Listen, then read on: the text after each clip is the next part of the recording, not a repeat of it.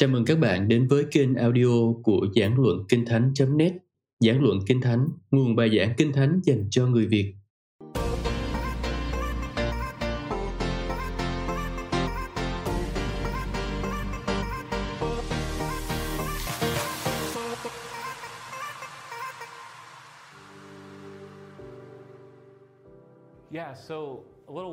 Đúng rồi, cách đây không lâu tôi đã chuyển từ iPhone sang điện thoại nắp gập. Tôi làm như vậy à, vì thấy rằng à, cứ có tiếng điện thoại hoặc là cửa sổ hiện ra rồi không có việc gì thì là hành động hoàn toàn vô thức của tôi là cầm lấy điện thoại của mình và dán vắt vào đó. Tôi cảm thấy đó là như là tôi là bị thúc ép. Thế nên là tôi bắt đầu suy nghĩ về điều đó, bắt đầu áp dụng nó với những thứ khác. Nếu đó là rượu mà không phải là điện thoại, à, tôi có thể nói rằng là tôi đang chìm rất sâu, rất sâu vào thói nghiện rượu. Nếu đó là đồ ăn, tôi nghĩ rằng là tôi đang thực sự gặp vấn đề rất là nghiêm trọng với đồ ăn, đến nỗi cứ một cái thời gian trống là tôi lại ăn. Nhưng đó là điện thoại của tôi và trong thâm tâm tôi nghĩ rằng tôi không nên làm như vậy. Đáng lẽ tôi phải làm chủ nó. Đằng này nó lại uh, sở hữu tôi. Tới lúc nào mà tôi cũng cầm cái điện thoại đó thì ai thực sự sở hữu ai đây? Cho nên uh, tôi nhận ra rằng là mình cần phải thoát khỏi nó. Thế nên là tôi đến cửa hàng điện thoại gần nhà và mua một cái điện thoại nắp gập giá bốn mươi chín đô. Uh, họ tưởng tôi điên, nhưng mà chẳng sao cả. Uh, tôi mua một cái điện thoại nắp gập gắn sim vào và sử dụng nó khoảng ba tuần. Rồi vợ tôi nói rằng, anh có thể sử dụng iPhone lại được không? À, điều đó là vì uh, tôi phải đi nơi này nơi kia và cô ấy muốn xếp app tìm bạn để biết tôi đang ở đâu. Đó là điều tuyệt vời.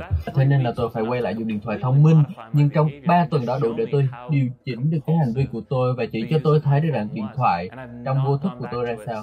Và tôi không xa vào đó kể từ khi dùng lại điện thoại một lần nữa. Điều tôi học được là những thứ như email và mạng xã hội nè, tôi phải xóa hết ra khỏi điện thoại của mình.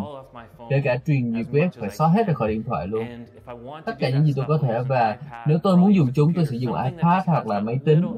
Dùng những thứ đó sẽ khó hơn một chút, nên tôi không thể dùng một cách vô thức như vậy nữa. Thế là trong chuyến bay từ Orlando vài tuần trước, À, tôi đã dành hai tiếng rưỡi à, nhìn chăm chăm vào cái ghế phía trước trên máy bay, và đó thực sự là một khoảng thời gian rất là tuyệt vời. Tâm trí tôi hoạt động, tôi bắt đầu suy nghĩ, cầu nguyện, điều tuyệt vời bởi vì cái màn hình chỉ nhật phát sáng không đánh cắp được sự tập trung của tôi.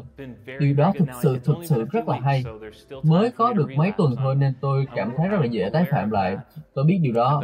À, tôi có nhờ vài người kiểm tra chính mình, nhưng tôi thực sự cảm thấy rằng tôi thực sự nhận ra việc dùng điện thoại cách vô thức và có một cái gì đó hay hay ở cái điện thoại cũ.